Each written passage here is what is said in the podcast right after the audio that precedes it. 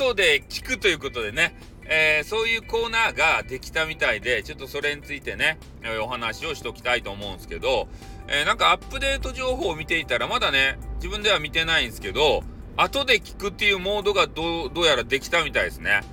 うん。で、今までで言うと、あ、この放送面白そうだなってなったら、まあ、とりあえずね、えー、その方を、えー、て言うんですかね、フォロ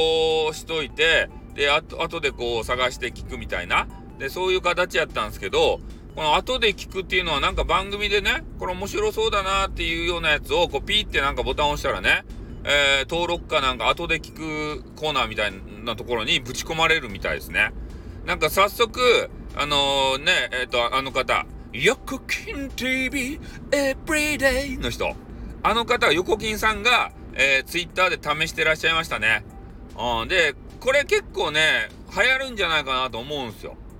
で、みんなもね、なんかこの放送を聞きたいなタイトル見てね、あ、これ面白そうだなとか、あ、この人の新作出てんだ、みたいな形で、えー、ちょっとフォローはしてないけれども、ね、聞きたい放送ってあるじゃないですか。パッとね。で、そういうのを、えー、後で聞くボタンでぶち込んでね、えー、後でじっくり聞けるというものが、まあ、実装されたよっていうのが、なんかノートに書いてましたね。スタエフのノートにね。うん。まあ、なので、まあ、皆さんもね、えー、タイムラインみたいなやつを見てもらって、ああ、これ面白そうだなってね。まあ、俺の番組でもいいですよ。あなんかスタエフさんっていう人が面白そうなタイトルの番組やってるな。後で聞くでちょっと押しとこうかな。ピッてしてね。で、その後で聞くに登録したのを忘れて、えー、聞かなかったらダメですよ。ね。俺の放送はもう優先的に聞いてくださいね。今、今聞くで。ね。あ後で聞くじゃなくて、今聞く、今聞くボタンにこうね、入れて、今聞いてください。ね。そうしないと私のですね、えー、総閲覧数がね、あの視聴回数が上がらないわけですよ。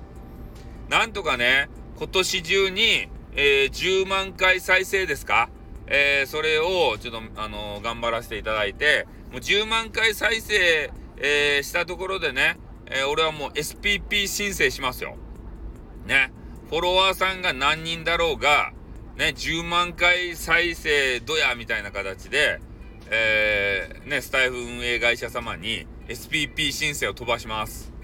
で、あれはね、一回こう飛ばして、こう、こうダメですよとかそういう通知ないみたいですね。えー、どうやら、そう一回飛ばしたら何回かこう定期的にね、審査をしてくれると。いうことで、まあ、飛ばしとけばね、なんか、なんとかなるんじゃないかなって、今思ってるとこなんですよ。で、その手土産として10万回再生ですね。これをちょっと土産でぶち込みたいなと思いますんで、まあ、皆さんね、えー、ぜひ後で聞くじゃなくて今聞くボタン、これをぜひね、えー、押していただきたいなというふうに思っておりますよってね。ということで、今日はあのー、ね、後で聞くボタンができたよっていう、えー、お知らせでございました。あ皆さんもね、えー、後で聞くボタン活用して、ね、これからもどんどん、えー、スタイルにはまっていただければと思います。じゃこの辺で終わります。あってーん